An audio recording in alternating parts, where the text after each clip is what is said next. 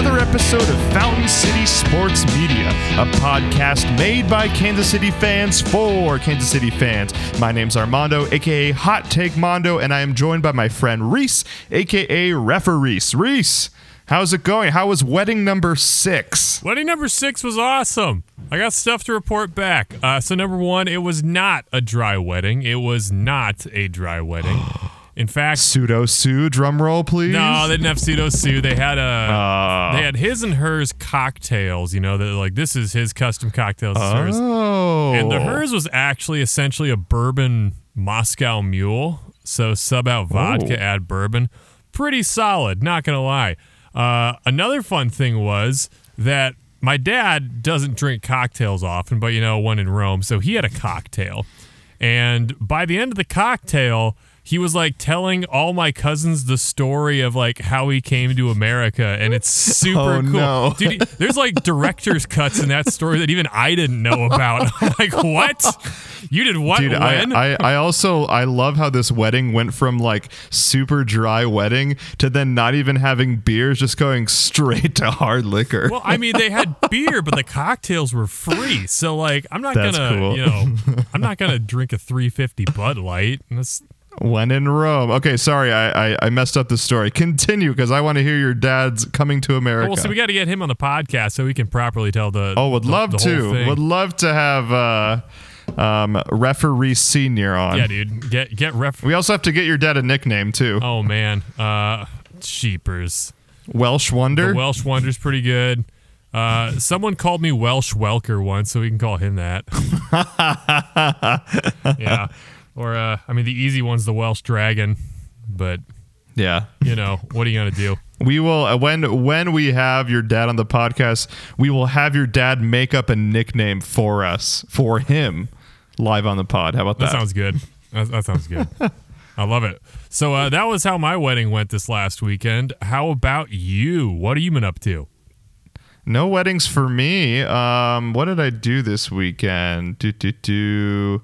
I did a lot of stuff. I I'm uh, I'm now the the choir director at at the church that I sing at. So. Um, coming with the choir director duties is now them asking me to do every single event that's at that church, which is great, but uh, also kind of keeps you keeps you busy on the weekend. Um, but also had a, a lovely birthday dinner for my wife Logan, whose birthday was last week, but we celebrated this weekend with her parents. Nice. Uh, went to this really nice uh, uh, French restaurant in Denver on Sunday when it was Broncos Raiders. So the traffic was crazy. Not only was it Broncos Raiders, but they were also inducting Mike Shanahan into the like Colorado Sports Hall of Fame. Really? So it was it, it was quite the quite the traffic jam down there, but really cool, great time. Denver's awesome. Uh, how did the French restaurant stack up to our favorite Kansas City French restaurant, Aixois? Well, you know what? What's funny is uh, um, the only time that I've ever had a croque monsieur, which is uh, like a ham sandwich with an egg on it, um, is when I was at Aixois. Which, by the way, if people don't know this story, I think we've we've told it on the on the season zero, which you could only get on Patreon. By the way, we can do that social media blast later because this story's kind of cool. Um, Reese and I had a, a the most excellent time at the French restaurant Aixois, uh, just by UMKC. Why, you ask, was it a great time? Because, again, a very expensive restaurant. Well, it was during the World Series. In fact, we saw the very last game when when the Royals sealed the deal. Uh, we saw it there at Aixois, and why? Not only was it fun because of that, but because tank sevens were one dollar. yeah, that was insane. Uh, I think that place Whose idea? Aixois. I mean, we love you, but whose idea was to put Tank 7 for $1? Are you kidding me? Like, you got to have Uber drivers just lined up outside of Aixois. Although, because it's a fancy restaurant, we were the only ones drinking it. I mean, that's, that's very true. But the highlight is at the end of that game, if you remember, someone ordered champagne for like Champagne. the entire restaurant, and it was I do remember it was this guy at the bar that was like by himself the whole time, kind of sad, but also you know that's his like that's his bar. Oh, yeah. So uh, yeah, that was great. He got a champagne toast for all of us. A lot of fun. I mean, it's like the the most random place to watch a a World Series win for the Kansas City Royals, but that's why I'll never forget it because it was just so strange and so beautiful. Dude, it was a great time. And uh, shout out to uh, the Kansas City kid, Noah Metzger, for ordering frog legs like a champ and eating them like a champ. yeah, champ. that's right. I know, The- like, like the the Kansas City Royals World Series clinching win. We have Tank Seven at a fancy restaurant, and the KC kid gets frog legs. Yeah. I mean, come on. but I mean, to his credit, they were disgusting, but he still put them all away like a champ. So, Wasn't it? Wasn't it also on Happy Hour? Like that's why he got it. well, that's when you said you had like a Monsieur Crook or something like that. Yeah, yeah, yeah, yeah, yeah. I had the the the, the fancy croque monsieur, just a really fancy sandwich. It's Well, when you beautiful. said it was, um, when you said it was a ham go sandwich with an egg, Monsieur Croque sounds like it should directly translate to like Mr. Frog or something like that. And I thought you had like a frog leg. and you thought I had like frog Yeah. legs. This this one's for you, KC kid. oh, Crunch. dude, absolutely, absolutely. Uh, but no, it was a great restaurant. Uh, it- I think it stacks up just because it was a, great birthday dinner. Yeah. But uh, boy, I've had I've had two great memories, two great memories at French restaurants. I'm not even a a francophile. dude, times to never forget, never forget. Times. Uh, speaking about times to forget, Reese, shall we just get right into our um our fantasy football league? Uh, let's do it. Let's hop into fantasy football. And uh, Okay, I I I have time to edit this one, so I can edit this. Um, I'm gonna edit in the um, uh, some sort of like some sort of sad music here. I don't know what it is, but it's currently playing. It could be Amazing Grace or da da da da da da. Taps. Something's playing right now because R.I.P. to our fantasy team, Reese. R.I.P. And you know what sucks is like our team is good. We, I, I think we have a pretty good team. Unfortunately, we have been playing some pretty good teams. Um, it just luck is not on our side. I mean, what sucks is we had a, a really awful wide receiver core. For those of you that for those of you that don't remember, we drafted Brandon Aiyuk. trash, We drafted De- DeVonta Smith. trash. We drafted we drafted Henry Ruggs, who had a decent game last week, but still Yeah, it's too late. decent. Um, and who did we just get rid of? Oh yeah, our first wide receiver was Allen Robinson. Trash. Which, which, to my defense, Allen Robinson was still good with Andy Dalton last year. Like he was still like a top 15 wide receiver. So I was like, surely he'll do something. Surely, but unfortunately, he's been trash. So we were able to get rid of Allen Robinson. We did a trade to Buffalo Mike, and we got Chris Godwin. So now, like, we're starting to like form this decent team because we because we have the strongholds of Jalen Hurts, of Zeke, of Ekeler, of Justin Tucker, um, who have been pretty good. yeah, Pretty awesome. I mean, that's the number. F- Ekeler's like number two and Zeke is five. yeah, dude. Seriously, that's, that's the number two and three running backs, the number four quarterback, and the number one kicker. And Hawk's a number. He's just outside the top five tight ends. Yeah.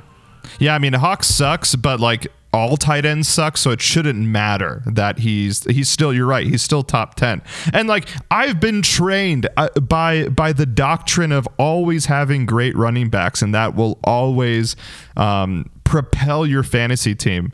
Not this year. Not this year. So insult to injury, what are we now? What are we? Last. One in five. We are dead last. But insult to injury this week, Reese, we have no running backs. What?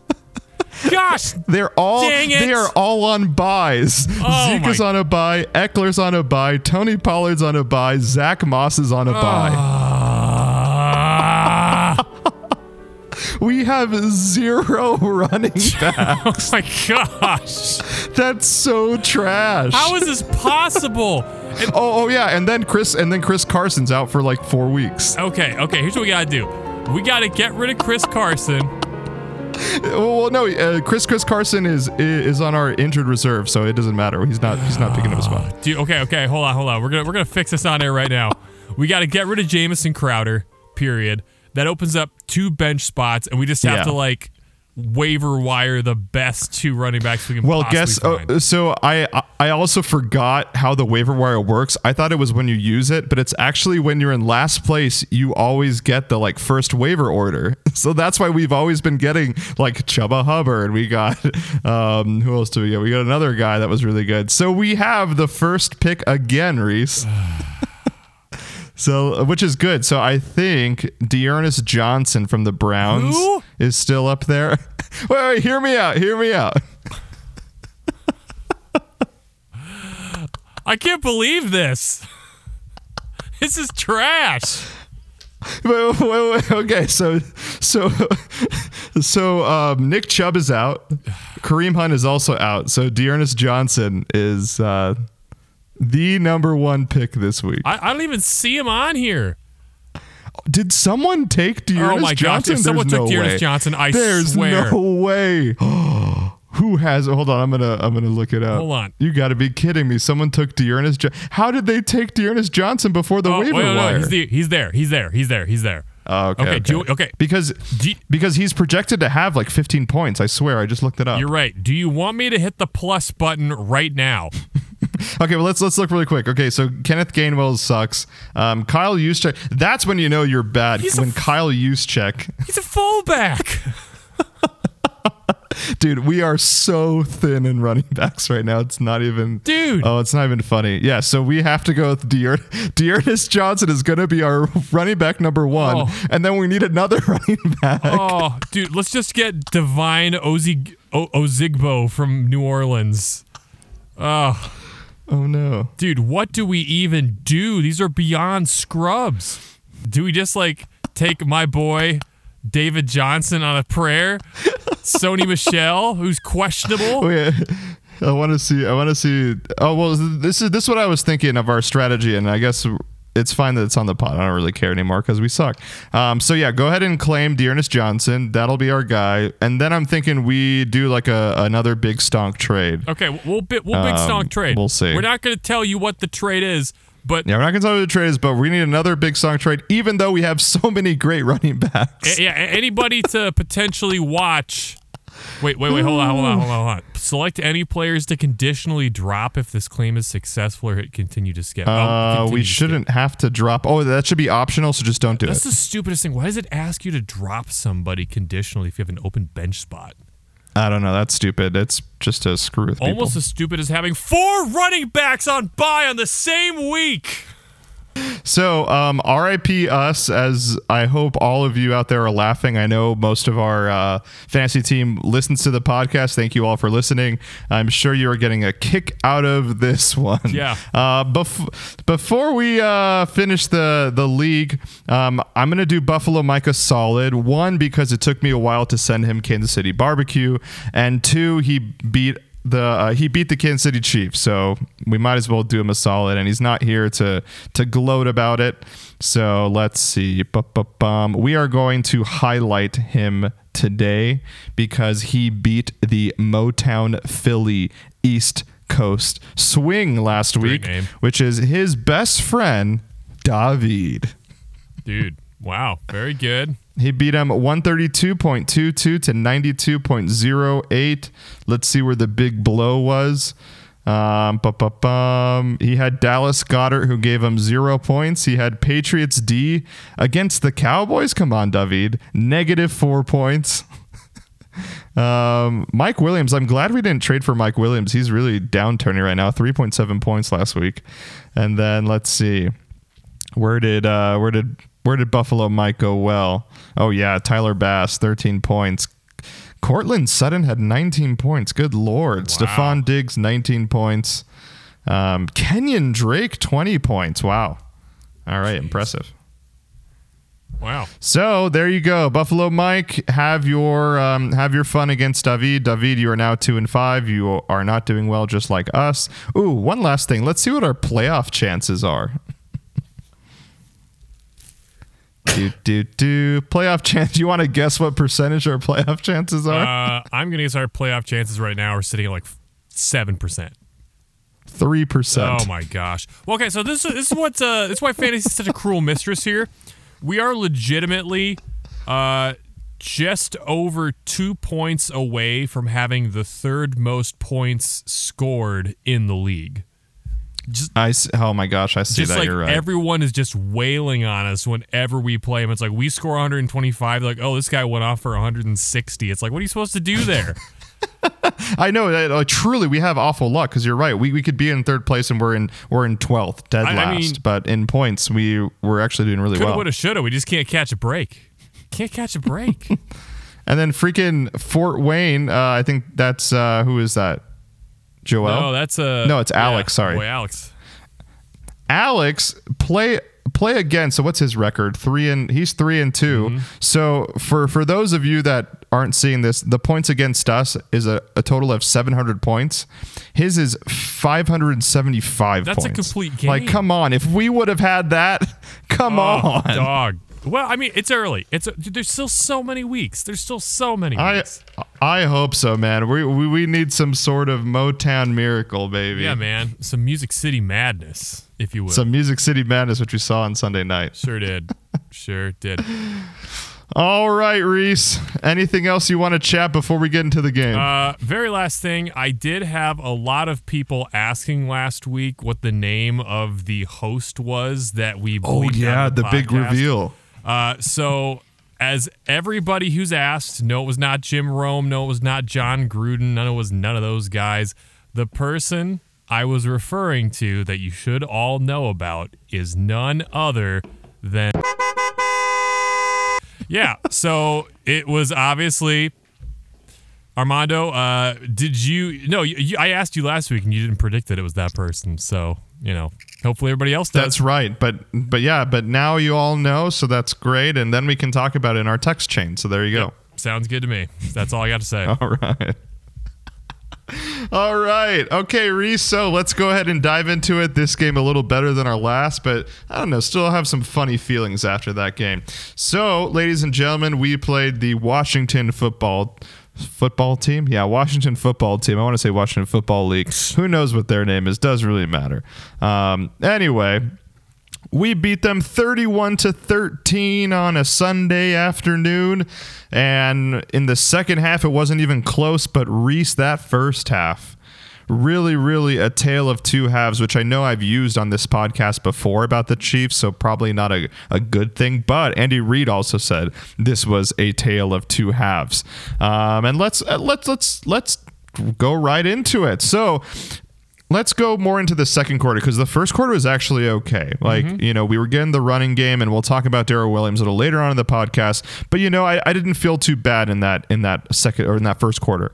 Now the second quarter is when we see the old 2021 Chiefs. I say the old 2021 Chiefs because they already have an identity, and it's an identity that we don't like, and that's miffed catches by Tyreek oh, Hill. Oh, gosh. Tyreek Hill, another miffed catch to then be intercepted by our old friend Kendall Fuller. Reese, what's what's going on with Tyreek Hill and because it doesn't seem like Patrick Mahomes is putting too much zip on the ball. In fact, we see him put a ton of zip on that third quarter touchdown uh, to Tyreek Hill. So this, I'm solely blaming Tyreek. This has to be his third or fourth myth.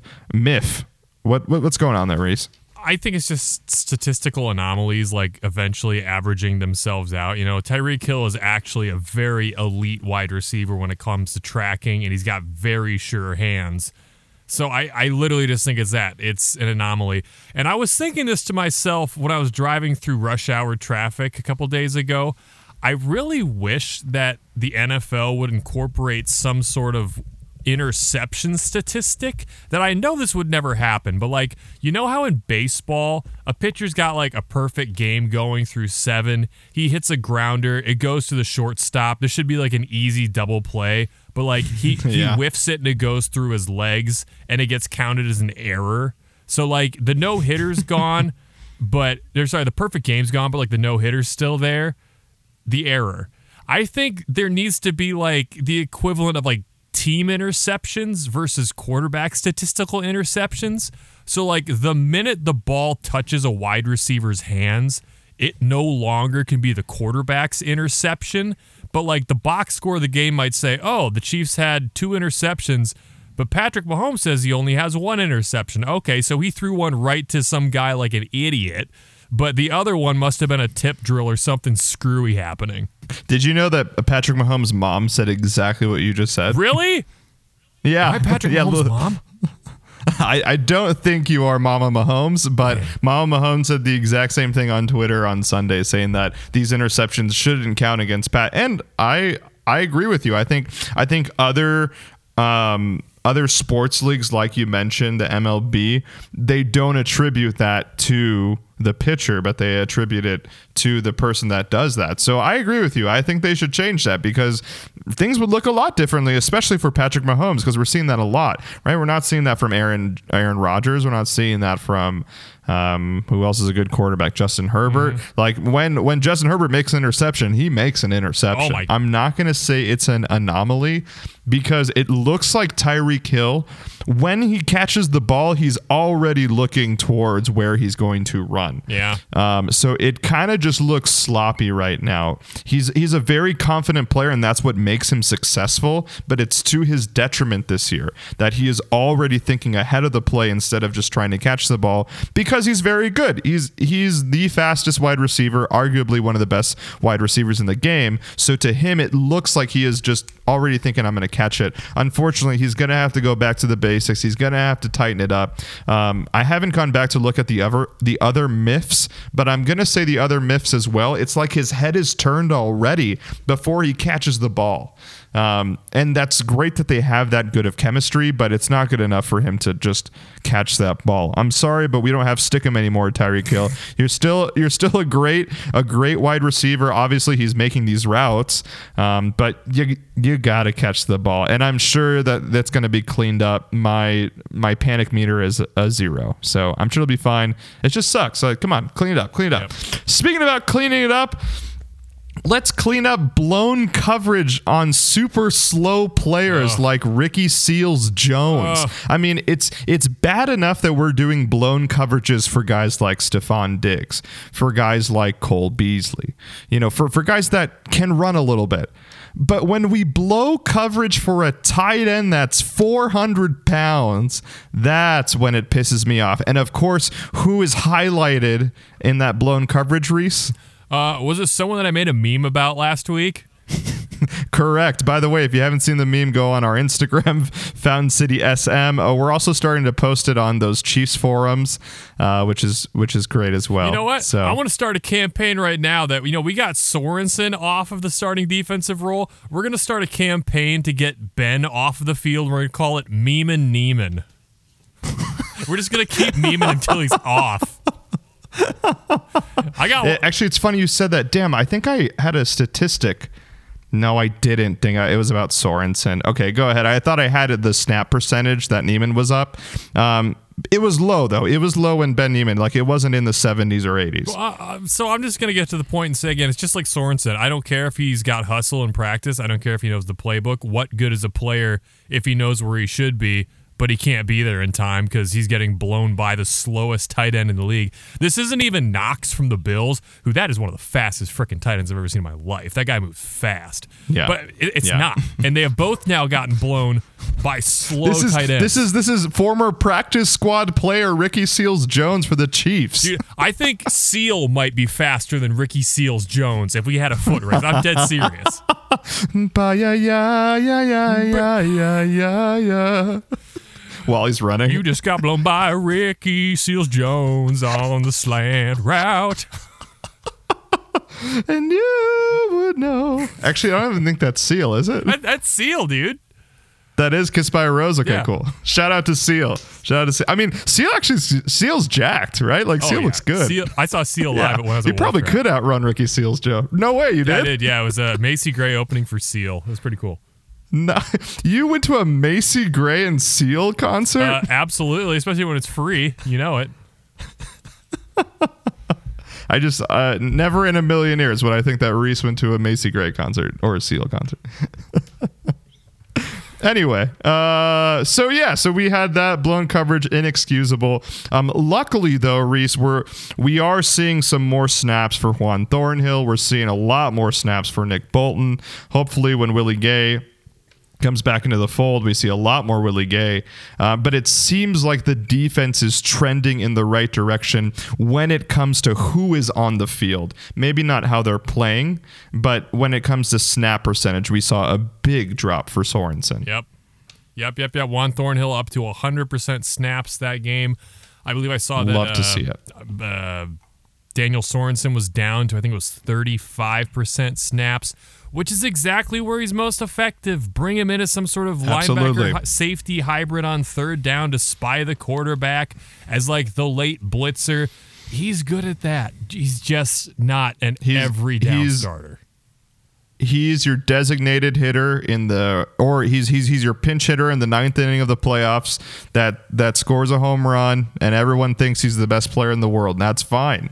That's fine. He's that type of guy but he's not the 100% snap guy where Justin Herbert where Josh Allen go where where's Dirty Dan? Where's Dirty Dan? Where's Dirty Yeah. Dan? And then throw it to like their practice squad wide receiver that looks like Randy Moss You know what? I bet you Steve Spagnuolo this whole time, he's like, check him out. Every play they're looking for Sorensen. That's because they don't want to throw in his direction and they're afraid of him. When in reality, it's like, where's Sorensen? I'm going to pick on this guy so bad. This is th- this is Spags every Monday morning in in, in Brett Be- Veach's office. He brings him like Krispy Kreme donuts, and he's like, "Hey Brett, I got a story for you." Krispy Kreme, you know I'm a Dunkin' guy. Get out of here. You're benched. Yes, Brett and uh, and Spags are also from New York. All right, now that now they're looking down Niemann every drive. Yeah, that's right. He's our next best defender. this is Okay, that that reminded me of something, but I, I can't. I, I don't know who I'm trying to put my thumb on. Anyway, I'll think of it later. Okay, so we're almost done with all of the uh, negative stuff here, guys. Don't worry, don't worry. Stay with us. Now, our last negative thing, which may be maybe the worst Patrick Mahomes interception, you think, or uh, have, have there been worse? Probably worse, but this one was pretty bad. Maybe worse of the season. Yeah, I don't. I'm gonna sound like a total stan right now. This one wasn't as bad as I thought it was. I was listening to the radio coming back from the uh, the wedding in Des Moines, and like Mitch Holtz about lost his mind. I had my friend saying that was the worst pick he'd ever thrown.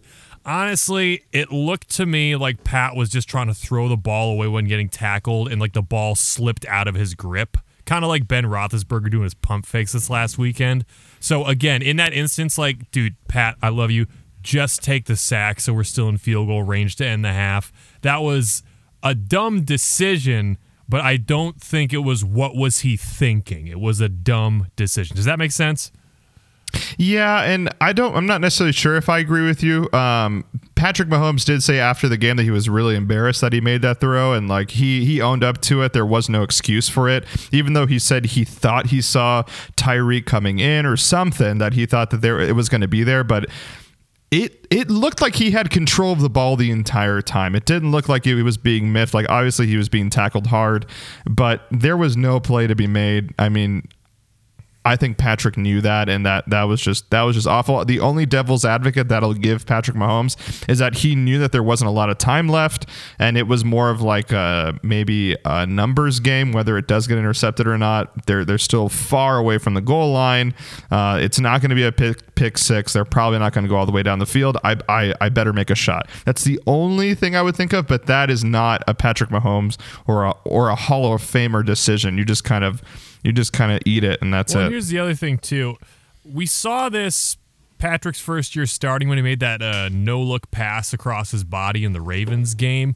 For like the next year and a half, he tried that two or three more times just because it was like his cool signature thing, and it didn't work. So he kind of put it away for a while. I think after he threw that 180 degree parallel pass that hit Darrel Williams right in the dome in the Super Bowl, Pat's like, oh, I have the power to do that. And he's tried it now a few times this year, and albeit both times they've gotten picked off. So I think that's one just to kind of put back in his repertoire for like Yeah. do or die in a game. And that was not a do or die moment. Yeah, no, I, I I totally agree with you there, and I think the the magic of Patrick Mahomes is obviously still there, but people are expecting the magic of Patrick Mahomes now as a defense. Oh, yeah. Before, like, whenever a- play would break, even though Patrick Mahomes did it a thousand times, they didn't think he would make a play. But now they're expecting him to make a play. So people are even more close to a Tyreek Hill, to a Travis Kelce when a play is broken and he's scrambling. Where beforehand, maybe they're not super tight on Tyreek Hill. They're not super tight on Travis Kelce, which is how they're able to get into space. But now, I mean, uh, Trav, uh, Travis Kelce was double teamed so many times, so many times. Oh, yeah. Um, and they obviously played cover two a lot too. So not that the Magic's gone, but they're expecting the Magic and they've prepared for the Magic. So Yep. uh, really interesting to see. And like I kind of predicted this year, I think we're just going to see a lot of Patriots, Tom Brady to Gronk, uh, really boring offense, but it, it's going to be successful like we saw in that second half. So in the second half, Patrick Mahomes beat the Washington football team by a thousand cuts. I mean, just literally dink, dunk, slants, uh, which resulted in that very first uh, drive uh, to Tyreek Hill. He did that zip pass slant, and it was beautiful right into Tyreek Hill's hands. Then we came back, baby. Not only that, but our defense showed up. Defense gets three out of four stops in the second half, one of which was a field goal, and then ultimately ending in that Tershawn Wharton trap interception, which was freaking wild. And finally, someone on that defensive line makes a play. And of course, it's the person that is on the very end of the depth chart that makes the play, Reese. Yep. yeah, uh, I'm not gonna lie. It's it's kind of funny what happens when you play your best personnel on defense and nobody else has to look over their shoulder to make sure that they aren't targeting the weakest link on the defense. It's almost like L'Jarius Sneed, Tyrann Mathieu, Rashad Fenton all had their highest PFF grades of the year when they didn't have to worry about Ringo Starr, the fourth Beatle, hanging out in the secondary. Am I wrong? No, Reese, you are not wrong. You are right. The cornerbacks played incredibly well. Um, I, I, I really hope, and I don't think this is going to happen, but I think I, I really hope Fenton keeps his spot when Charvarius Ward comes back. Yeah. Um, because you can see he's hanging. He's hanging with Stefon Diggs. He hung with Scary Terry. I mean, I was really impressed with the with with the speed that we saw from Fenton, but also the heart and the way that he was able to defend those plays. Unfortunately, when Ward's back, I don't know if he still has that spot. I mean, I'm not. You say you don't think Fenton has that spot? Yeah, so I think cornerback one and two is going to be Ward, Sneed, and then Fenton's going to fall into that cornerback three. Uh, unfortunately, we're not seeing a lot from Mike Hughes. We didn't see a lot of Mike Hughes last game. Um, so yeah, I think he falls to cornerback three, which I actually don't mind him as as that two and one. Yo, look, if I'm Steve Spagnuolo and I'm maybe coaching for my job still, why would I roll away from the hot hand that last game? I would leave the personnel exactly as they were because it's like, why trade the devil you know for the one you don't? You know the lineup you rolled out last week has cohesion, team speed, and played well. Why would you mess with that right now? If you're going to stick with Sorensen for five weeks, why would you mess with Rashad Fenton right now? Reese, what what is the likelihood another devil's advocate? And by the way, I've learned this devil's advocate from you, Reese. You you for years, not on this podcast, but podcast and post pre podcast, have been the uh, devil's advocate for our group. Oh, yeah.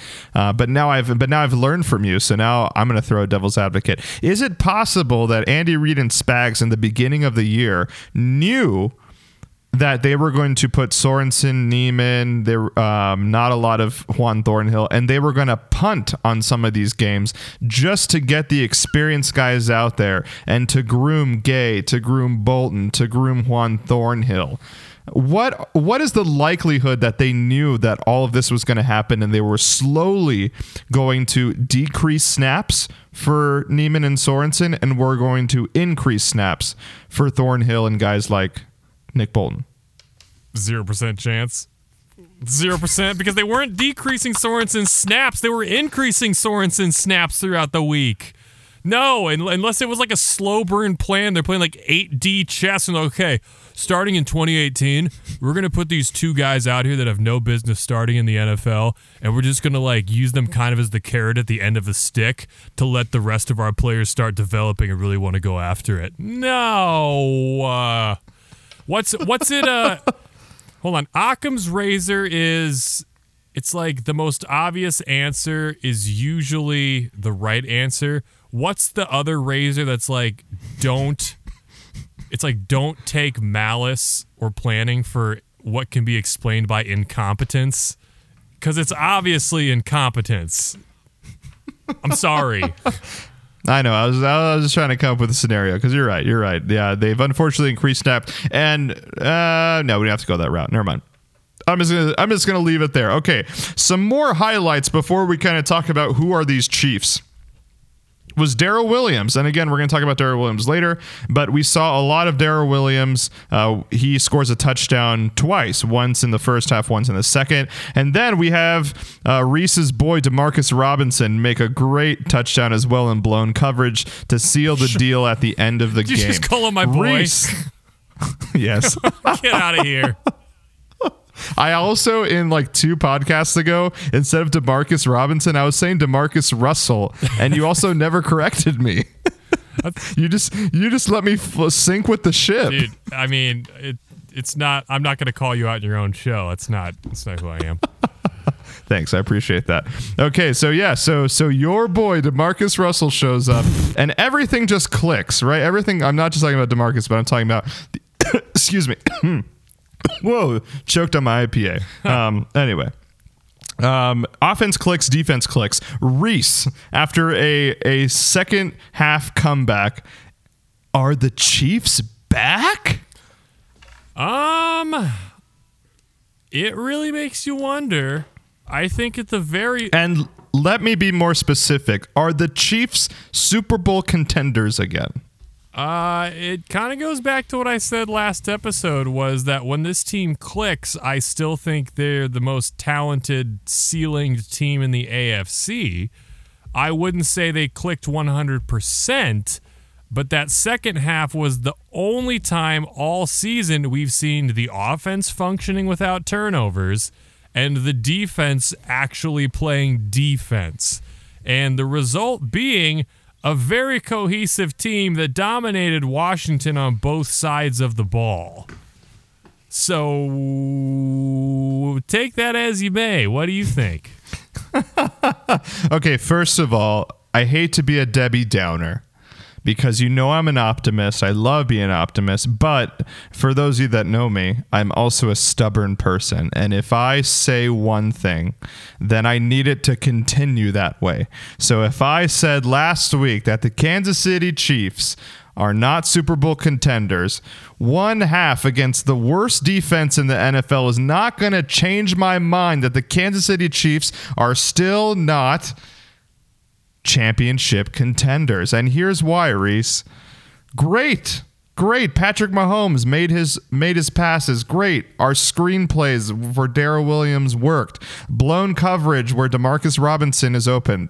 Great. That all worked. Awesome. But we played the Washington football team who are decimated. Actually, they're not even decimated. They actually have a good roster, but they've been statistically awful, even worse than the Chiefs defense this year. So I'm not going to hang my hat that Patrick Mahomes had over 300 yards and two touchdowns against the Washington football team. Not only that, but we also are still seeing the Kansas City Chiefs beat themselves right? We saw that in the Bills game. We saw that here. We saw that in the Ravens game.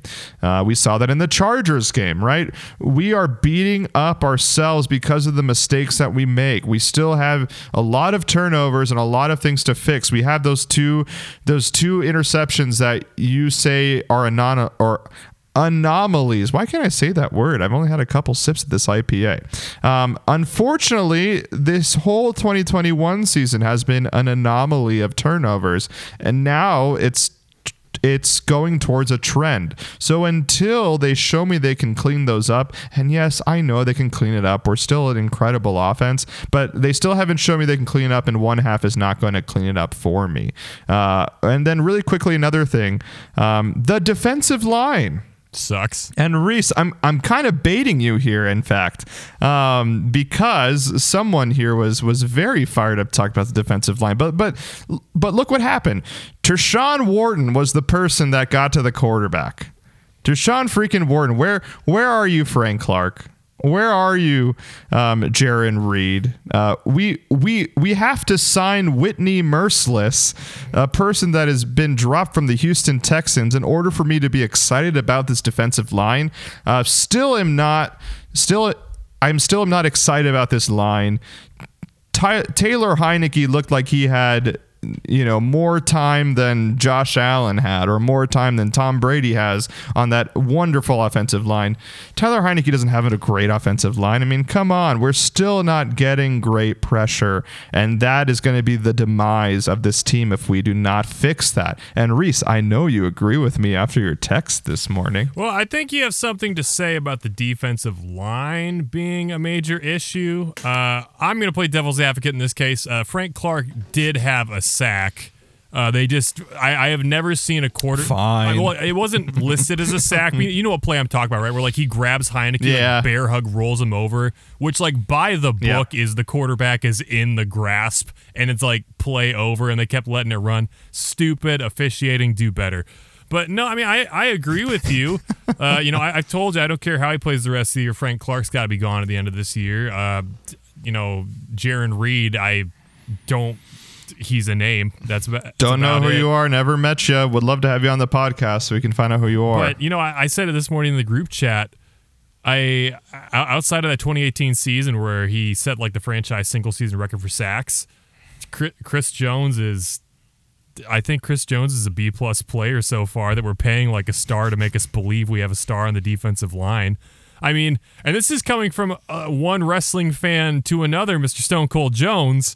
Uh, I just why, why do I feel like I never see him? I mean, and I don't want to hear that like, well, he's double teamed all the time, man. No, no, Aaron Donald, Khalil Mack, T.J. Watt, Vita Vea, all those guys are double teamed all the time, and they're still causing havoc multiple times in a game. To me, it feels like Chris Jones has a sack once every two or three games. You know, his numbers are trending in the wrong direction. I don't know if he's gotten complacent. And I'm not just saying this because, well, they switched him to defensive end. No, no, no, no, no, no, no. Check the numbers since 2018. They've been steadily declining even before he was on defensive end. I don't know if he's not as hungry. I don't know if it's because he's got paid now, but dude, I would love for Chris Jones to be the best, if not for Aaron Donald, but I don't quite see it.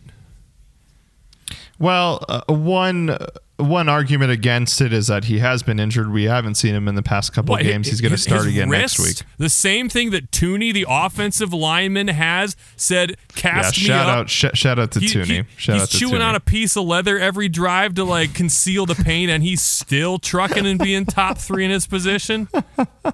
That injury. Yes. Okay. Yes. Yes. Shout out. Shout out to Thuney. Thuney had um, zero QB pressures with a broken arm, um, and that that Washington defensive line, even though they're awful, Montez Sweat and Chase Young are the are the real freaking deal. So I don't I don't want to hear anything about that. You're right. Um, he's great, but still, but still, Chris Jones got his, he's got his injury and he's in a different position. I will revisit this debate with you if we put Chris Jones back on defensive tackle because at least he got to the quarterback. I mean, yes, his numbers were, were declining, but like he actually reached the quarterback, which is in the end of it, that's what we want, right? It doesn't matter if he's at end or he's at tackle. We just want him to reach the quarterback. So if he's able to do that at at um, at defensive tackle, then put him there. Put him there because you know uh, Tershawn Wharton did well. Mike Danna actually played pretty well as well. I was actually pretty impressed by what he did. Uh, but again, we played the Washington football team, so I am not. I, I am encouraged by this game, Reese, but I am not satisfied by this game. I'm not going to say we are Super Bowl contenders. I want to see Sorensen at 10% snaps. I want to see Nick freaking Bolton win rookie of the year at the end of this year. That boy can tackle. And who called it? Yeah, that's right. Reese and I call it on this podcast. And we've talked about it since since preseason. We were talking about the need for the athleticism, the need to tackle. What is the thing we haven't seen this year? Tackling. What did we see in last week's game? Some excellent tackling. Um, shout out Nick Bolton. What what an amazing player. I can't wait to see more of him. Well, so here's why I want to say that if we click and consistently click, we are Super Bowl contenders. Uh, you know, we have seen Buffalo click consistently throughout this season. We have seen the Titans, by and large, when they are clicking at 100%, mostly throughout this season. Same thing goes for the Chargers, minus getting blown out recently by the Ravens. Those happen.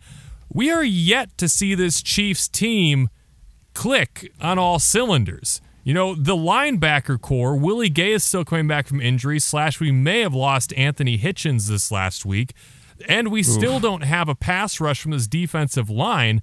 This team has not yet clicked. So I think if this team can consistently play at the level they did the second half against Washington and do it consistently going forward to build up some trust, I'll be like, yeah, this is a team that can probably compete for the AFC title game and maybe make the Super Bowl. If they start tightening some of these screws, i.e., the defensive line, calling the right linebacker personnel in, and the offense tightens up those turnovers, I would say this is potentially a Super Bowl champion team. Oof, 100% agree when I see it, but for now, haven't seen it. Only seen it for two quarters. Let me see it for, for a full game, and then I will eat my words. Speaking about eating my words, before we go to the beer review, I'm going to eat my words from last week when Reese gave us the hottest take, or what I thought was a hot take. Reese said that when CH comes back, he will no longer be a starting running back in the NFL, more so the starting running back for the Kansas City Chiefs. And I said, Reese, you're crazy. Reese, I was wrong. I am flipping after one game. Heat of the moment. I don't even care. The numbers won't show it, but when was the last time that we saw the Chiefs run a north to south in between the tackles goal line run for CEH?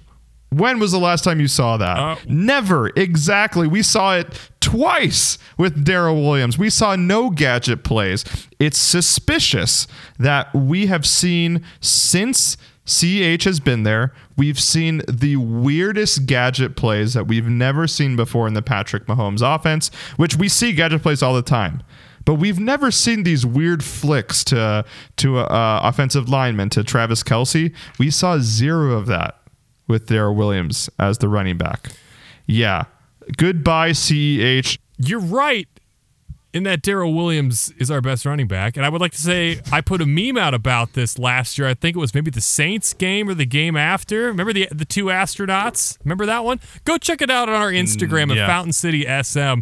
Check the receipts last year. The two astronauts with the gun meme about Daryl Williams says all he needs to say. Uh, you made some really good points running north south on the goal line and some of those, you know, goal line packages. There were at least three or four plays where Darrel Williams busted off runs of at least five yards where there initially appeared to be nowhere to go, but he was patient, waited for a lane to open up, hit the lane, and got something out of nothing. That's the biggest complaint you and I have had about CEH is that if the line does not make him holes, or if he is not spoon fed, look at this giant gap to run through. He is prone to running to where he's supposed to, even if there is no lane there. Does that make sense? Right. No, no, no, no, absolutely. I mean, he he does a very good job finding the hole. CEH even then there's a big hole we don't we don't see it with ceh and it could be his size i don't know but i mean darrel williams looks like the real freaking deal. Uh, 62 yards on 21 carries two touchdowns but also can catch the ball which we haven't seen with ch as well. Uh, he caught three passes for 27 yards more so um, that one pass that was 13 yards. So uh, and especially with this offense now, like I said in the beginning of the podcast, we are going to see a lot less of Miracle Mahomes and more game script Mahomes. And that means that we're going to see a lot more dump offs. We're going to see some checkdowns to people like Darrel Williams. Um, and that's fine because that's going to win us games, right? We are going to see boring Andy Reid again because cover two is not going to allow us to be miracle Mahomes, which is fine because the middle of the field is going to be really open because the the east and the west side of the field is going to be really open. So that's going to allow for some more screen passes. Um, we'll talk about that with the Titans game a little bit, but yeah, I love it. I eat my words what I said. If CH does not come back as a starting running back, I will not be upset. Uh, we are thinking about the playoffs. We have to ride the hot hand, and Darrel Williams is the hot hand. And you know who has the hot palate? Who? Referee. So stay tuned, ladies and gentlemen, for Referee's beer review.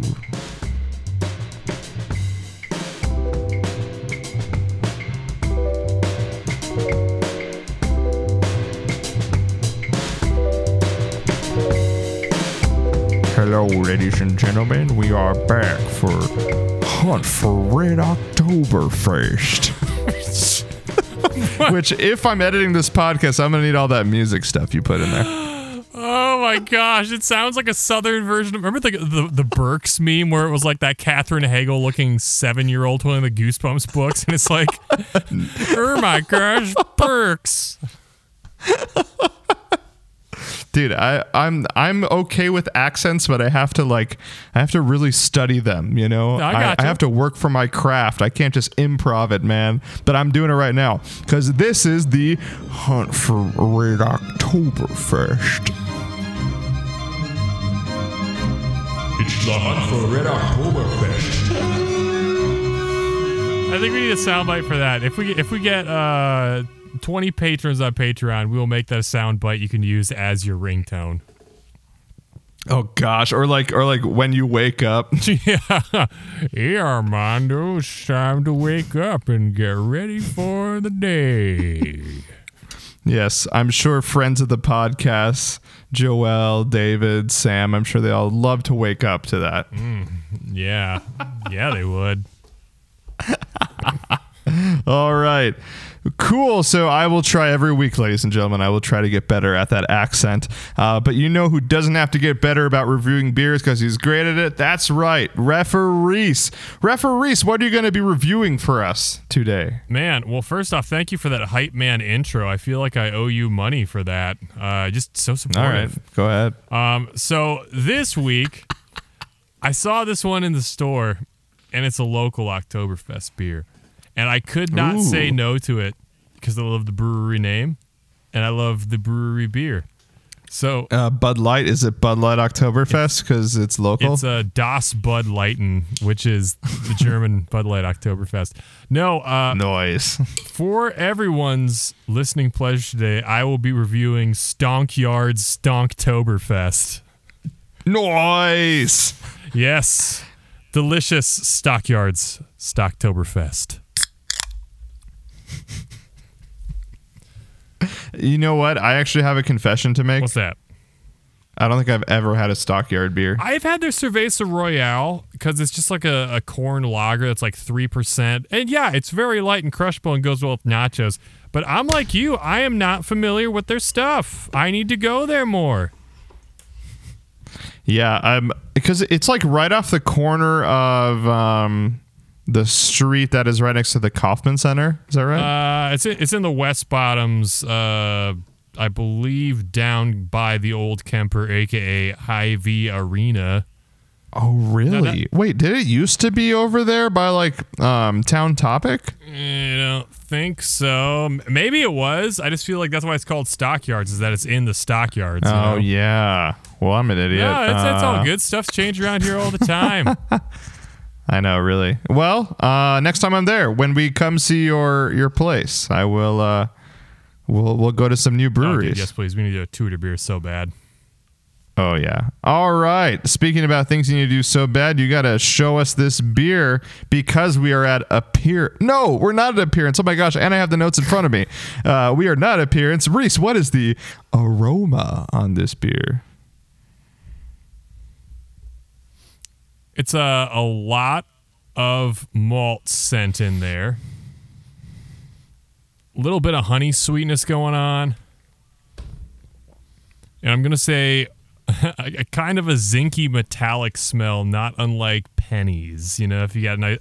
I, I like taking a huff of a nice handful of pennies pre 1985.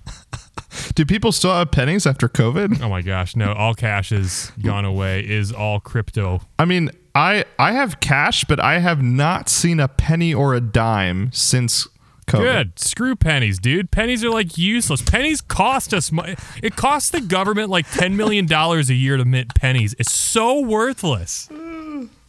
And Reese will be on uh, Kyle's political podcast when he makes that. I'm sure. I'm sure you'll be his first guest about wasteful spending in the government. Kyle's going to be like, well, let me tell you why the answer to this question is to go to the British halfpence system. Love you, Kyle. Love you, Kyle. No, but no, this, this beer is very delicious. It's it's getting sweeter the more it opens up. Yeah, it smells like I want to drink it. It, it smells like now Remember uh, Honeycrisp or Smacks cereal? Oh sure. It smells like Oh that. yeah. So, you know, that's fun. I like that smell. That's a 9.4. Ooh, coming out hot. Okay, 9.4. How about appearance for us? How's that look? Looks good from here. Dude, this is the most transparent Oktoberfest I think I've ever seen in my life. Which, like which isn't necessarily a bad thing. On a lot of like import Oktoberfest I've had, they generally tend to be more crystal clear like this. Uh, Mm-hmm. You can't see any carbonation going on in the glass, although you have to know it's there. Uh, the head started off an inch tall, and it's now but all gone to just a halo of head around where it's in contact with the glass. Uh, yeah, not a whole lot to say here about the appearance. It, it looks pretty. Let's, let's call it an eight three.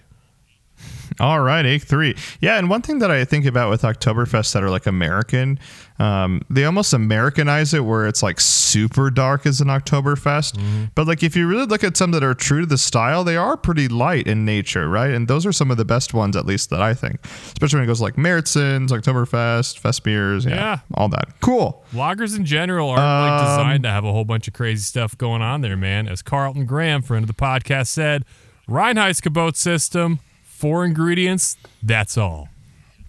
Keep it simple. Sometimes the the answer is right beneath your nose, as you said in the first segment, but I butchered that. Speaking about beneath your no, because we're gonna do flavor. Speaking about beneath your tongue, what is the flavor? Your your favorite part of this week? I mean, uh, beer review. Ooh. Oh, baby, baby. That's fire. Wow. You know how I said it smelled like golden or uh, smelled like golden crisp or smacks? Dude, it tastes like adult golden crisp or smacks in a glass, but with like not gimmicky breakfast cereal beer flavor, just crisp honey sweetness, a lot of that wheat action in there. No weird aftertaste. A touch of hop bitterness. Oh baby. Uh yikes. This is uh this is 10. Whoa. This is a 10. 10 on flavor. How many did you get? Did you get, did you get one of those? If you got more than one, you have to, you have to send me one or keep it. Dude, I will absolutely raid the beer store and get some more of these. That's uh That's a big deal, buddy. that is dangerous. Dangerous. What the heck? I don't know. A 10 on. When's your last 10 on flavor, dude? I'm scared too. I wasn't ready for this. I'm like, yeah, Oktoberfest, you know, they're all kind of within the standard deviation of the bell curve. You know, they're, they're probably no worse than like a seven, probably no better than like a seven, nine. No, I, there's nothing wrong with this flavor. Wow. Wow. I am looking forward to drinking that beer. That sounds delicious. That's amazing. Yeah. Okay. Um, then we're we're hoping for some high marks on these end ones. So how about how is mouthfeel then after that 10 flavor? It's a much lighter mouthfeel than a lot of other domestic Oktoberfests, kind of like we talked about.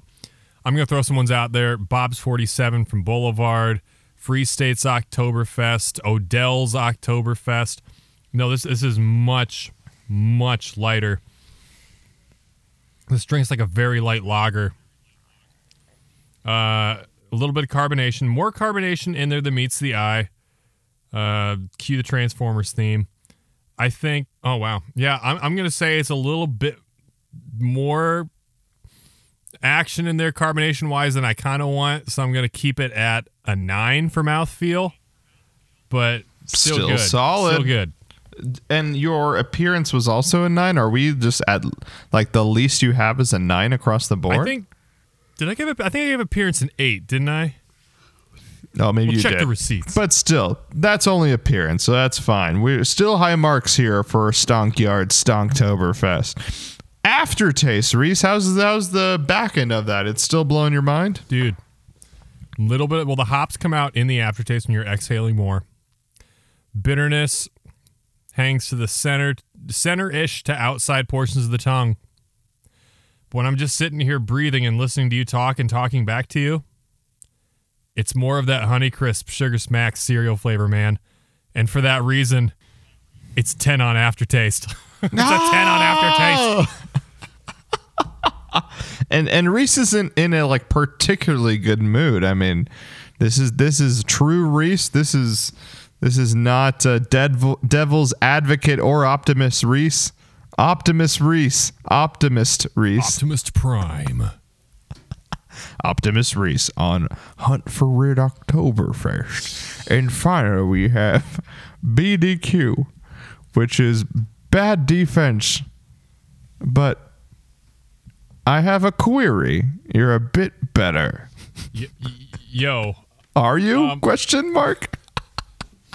uh, I, I'm torn right now between that impression of Sean Connery, Gregory Peck, Bing Crosby, and this beer right now, and what to do about it. Ma'am, this is very good. Like I said, I came into this game believing or having prejudice, so to say, as to what Oktoberfests are and limiting my belief in what an Oktoberfest can be. This one hits all of the notes, doesn't leave me wanting much more of anything else, checks all of the boxes, and for blowing my mind, just just coming on the scene, I'm gonna give it a 9.7 BDQ and gets my award for my favorite Oktoberfest. Whoa. Yeah. Yeah, I'm dead serious. Now, here's the thing. Here's the thing. Why don't you give it a 10? You're asking. It's because I like longevity. I want to come back to this beer two or three times from now. And like every time I come back to it, be like, oh, yeah, that's the beer I fell in love with.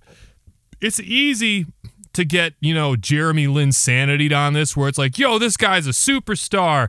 And then just kind of like it averages out, and you're like, this guy's a great role player, maybe a bench player. And like, I, I want to make sure that Linsanity never ends with this delicious Oktoberfest from Stockyards. So that's why it gets a 9.7 for shocking me so much in its debut. Wow. Very, very Tua very Tua Tagovailoa in the national championship game. Uh, yeah, yeah, it comes out of nowhere and just dominates. exactly, and that, that's what Stockyards did today. That's what Stockyards did today. Um, well, Reese, I think we're gonna have to at least put the Oktoberfest on the summit of Mount Crushmore until I drink it and see if we can elevate it from the summit to dare I say having its own statue uh, on Mount Crushmore. yeah, dude, this is this is incredible. Uh, what, what's up? What's on Wow. Mount Crushmore right now? We have uh, Heady Topper. We have Heady Topper. We have the Prairie uh, Prairie Ales and Boulevard Imperial. Uh, we we haven't talked about this, but I think we should do. Um, we we can't do multiple styles since there's not a lot on Mount Crushmore. So that completes those styles. Um, I don't think we have a sour on there. What else do we have? Do we, did we put the Bierstadt Pilsner on there? Oh, maybe we. Yeah, we. If we didn't, we should. Yeah, because I think both of us, hands down, we think that is amazing. So the the Bierstadt pills. Have you had the Bierstadt Helles? Uh, no, I think I've had the KC Beer Co. Helles. Okay, also super good. I'll bring that next time we when when we go. Yeah, we we, we got to make it happen where we go visit and we just ruin your ruin your uh, home opening experience there in your new room. Oh, absolutely, Uh, absolutely. Yo, dude, I had like seven Oktoberfest. I don't feel so good. Dude, I had way too many of these delicious 5.4 ABV, 26 IBU, 13.4 OG beers. Um, so those three beers, I want to say that I wanted to put because I don't think you ever had the like extra extra juicy bits from WeldWerks, but that one is my favorite Yeah. double IPA. Um, but I don't think you had that, so I want to make sure you have it before we try to put that on there. Um, so we have th- officially three. We have three on Mount Crushmore. Dude, and for what it's worth, too, uh, you and I both just got a drop of some thick, thick beers from Toppling Goliath, courtesy of patient We did. patron zero Jordan Bachman. Shout out to Jordan Bachman, major friend of the podcast. So Shout out Jordan Bachman. So how about November? That first week of November, then. How about we we crack those open once um, Oktoberfest is done. do. Hunt for Red Oktoberfest. ah, getting closer, getting closer. Ah, I'm trying. I'm trying. I'm trying. All right. Stay tuned, ladies and gentlemen, for more great beer reviews. Uh, but now we're going to wrap up the podcast with some, maybe some hot takes, maybe some cold takes about how great Derrick Henry's going to be.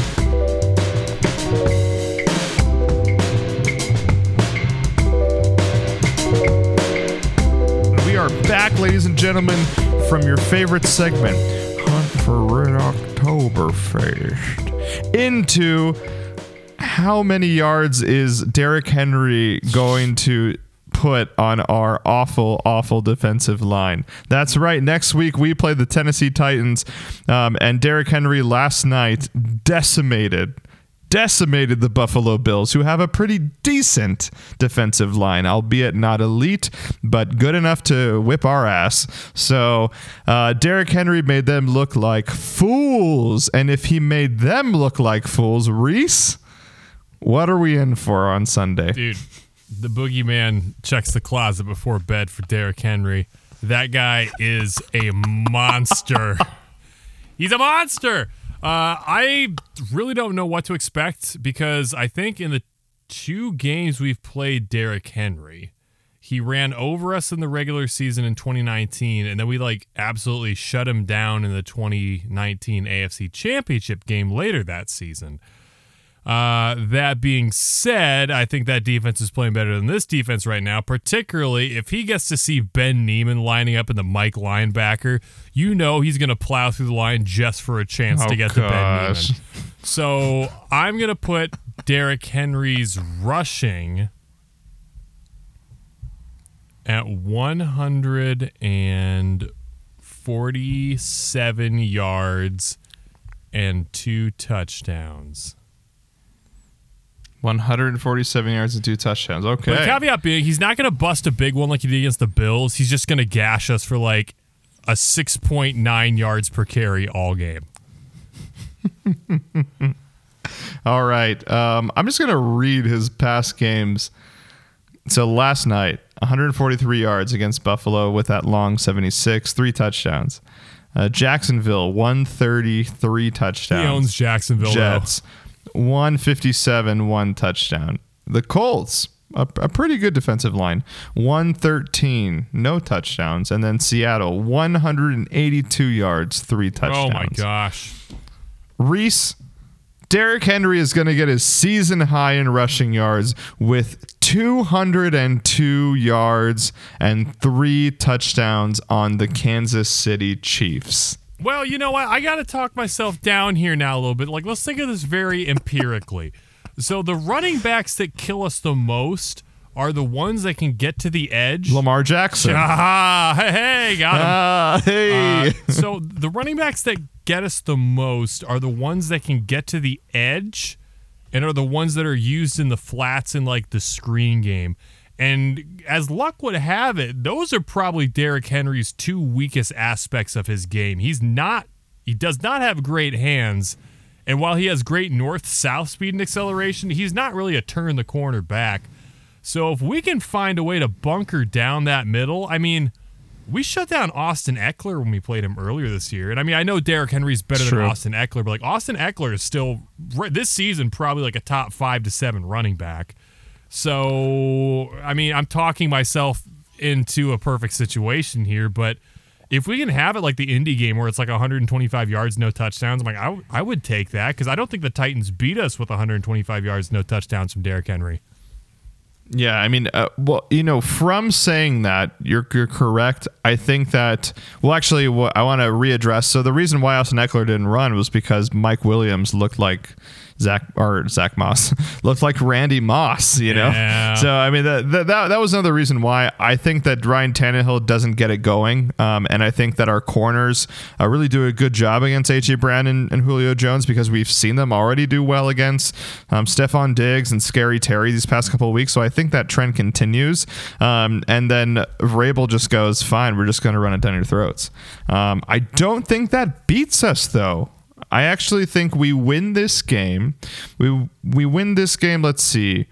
Uh, because that that Titans defense isn't great. They're pretty good, but not great. So how about th- how about 31-21 Chiefs? Ooh, 31. tw- Oh, you think we're going to hold the 21 points? I think 31-21, but Derrick Henry gets all those touchdowns. He has three touchdowns still. Man, I that'd be a cool game to watch. Actually, if this defense held Tennessee to 21 points, I would officially be on board with this defense getting fixed. Uh, really? But Tannehill sucks. I mean, he does, but he's not terrible. Here, Tannehill's weird, and I think I said this in the group chat last night. It's like if the Titans had like a moderately better quarterback, that team would be so scary. But the the way it is is the team goes as Derrick Henry goes. So like Ryan Tannehill, like we saw last night, he's good enough to like stick the dagger in you and finish you off, but he's not good if it's a sword fight. So like if he's the one that has to win the game, it ain't happening. It's but as we gonna saw in 2019, if he needs to do like I need to get it together and put together one great drive, he can put together one great drive when it matters. But he can't do it. That's fair. That's fair. Yeah, I don't. Yeah. So what's what, what's your score, Reese? Um, I'm gonna say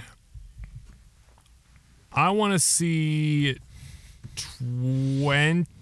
No, I'm gonna say 31 27 Chiefs.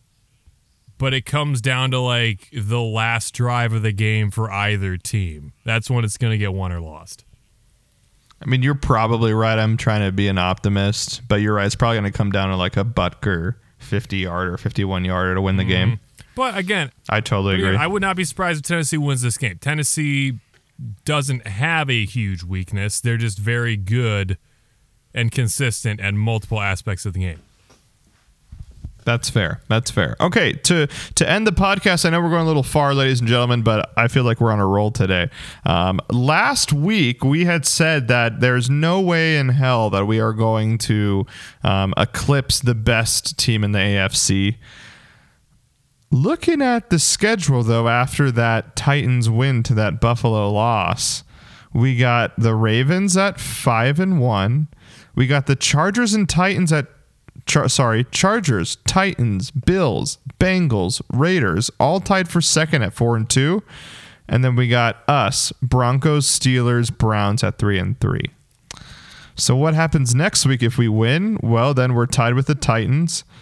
The Ravens play the Bengals, so the Bengals probably bye bye four and two, and then the rest of our division is within that top that top sector, and I feel like we can beat all of them. We can beat the Chargers a second time. Okay, that that really jumbles things there, Reese. So how does it look now for you? We had talked about maybe we're not the best team and we were just trying to fight for the number one in the AFC West. Looking now though, what does it look like for of the season for you? Um, I mean, I'm going to dissect this from the top, starting the Baltimore Ravens. Baltimore Ravens are a paper tiger. I mean, Harbaugh's doing a heck of a job coaching them. uh, but I, I, I want to point this fun fact out. Lamar Jackson, outside of the the game where he went Super Saiyan against the Colts, which is literally he's never done that in his entire career up to this point. Uh, he has a one to one touchdown interception ratio with two games they've won this year where he throws more picks than touchdowns. That simply is Really? not sustainable. That team also is playing a second place schedule right now, and the games are actually only going to get easier until about week 10. And then I think we'll start Yeah. seeing them because that's when they got to play the they got to play the Browns twice, the Bengals twice, the Steelers twice. Packers, Packers are in there, Rams. Rams are in there. That's why I think we'll see this team made out of. And even if they somehow, with the rest of the AFC, beating themselves up, if the Ravens get the one seed, this team isn't good enough to do three straight games of like, okay, you got to go through Tennessee, you got to go through Buffalo, then you got to go through like, you know any of the N- NFC teams in the top five. It's like they're not good enough to do that. So I'm really not worried about the Ravens this year. I would say the real creme de la creme of this conference is the Bills, the Chargers, uh, the Titans, and us. I would say are all very close with very negligible difference between those teams. Do you do you know what the Chargers point differential is? I'm gonna guess the Chargers got a negative point differential. Correct, negative two. They're another team that's very talent loaded, uh, but have had the benefit of winning a lot of close games. And that's another thing about the Ravens too is that you got to remember here, uh, the Ravens are a gifted fumble in chip shot field goal range from us, and an NFL record field goal that had a favorable bounce off of the crossbar away from being three and three. Now the Chargers aren't that fortunate at this point, but they're pretty fortunate in the way the balls bounce in a lot of their games, but they're still very talented and talented enough to beat us in the playoffs. So I'm not discounting them by any means. Sure, sure. Do you know what the Bills' point differential is? I guess the Bills' point differential is probably like plus 70 right now because they've played a bunch of cupcakes. Yeah, pretty good. Plus 105. Yeah, but you know, I, again, I I will buy that Bills team the more the season goes on. I think the Titans game is more telling of a measuring stick than the teams they played, including us before the Titans.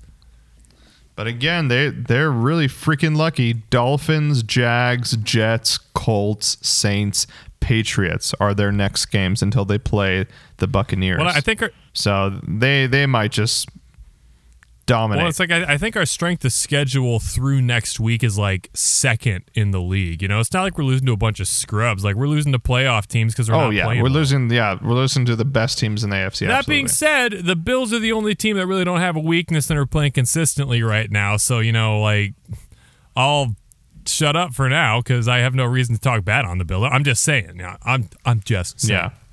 Yeah. I mean, we still kind of have a hard schedule. Packers, Cowboys, Chargers. Oh, it, other, other than that, it's it fine. don't get easier. I, I see a reality where the Chiefs miss the playoffs, to be honest. I, I think the schedule is hard enough that unless they batten down the hatches, fix the turnovers, and get that defense consistent, I'm like, they're not good enough to just like sleepwalk through the schedule and slide into a wild card game.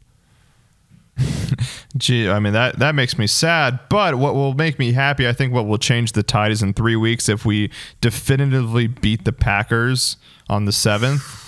It's game time, baby. It's game time. Oh, I can't wait for that. But of course, we got to get through this Derrick Henry decimation first. So stay tuned, ladies and gentlemen, for some great content coming out. Boy, we were fired up today, uh, and we will always be fired up. So stay tuned. A lot more to come on Fountain City Sports Media.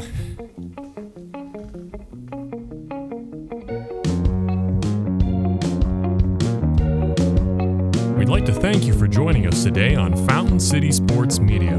This podcast is brought to you by listener support, so consider becoming a friend of the podcast. Check out our Patreon page at patreon.com backslash FCSM to gain access to premium content, including outtakes, bonus episodes, and exclusive beer reviews.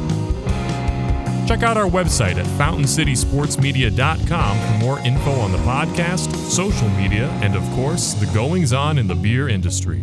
Special thanks to bands Carswell and Hope and Like a Tiger for providing our intro and outro themes. And as always, I'm Reese, and alongside my good friend Armando, we thank you for tuning in to Fountain City Sports Media.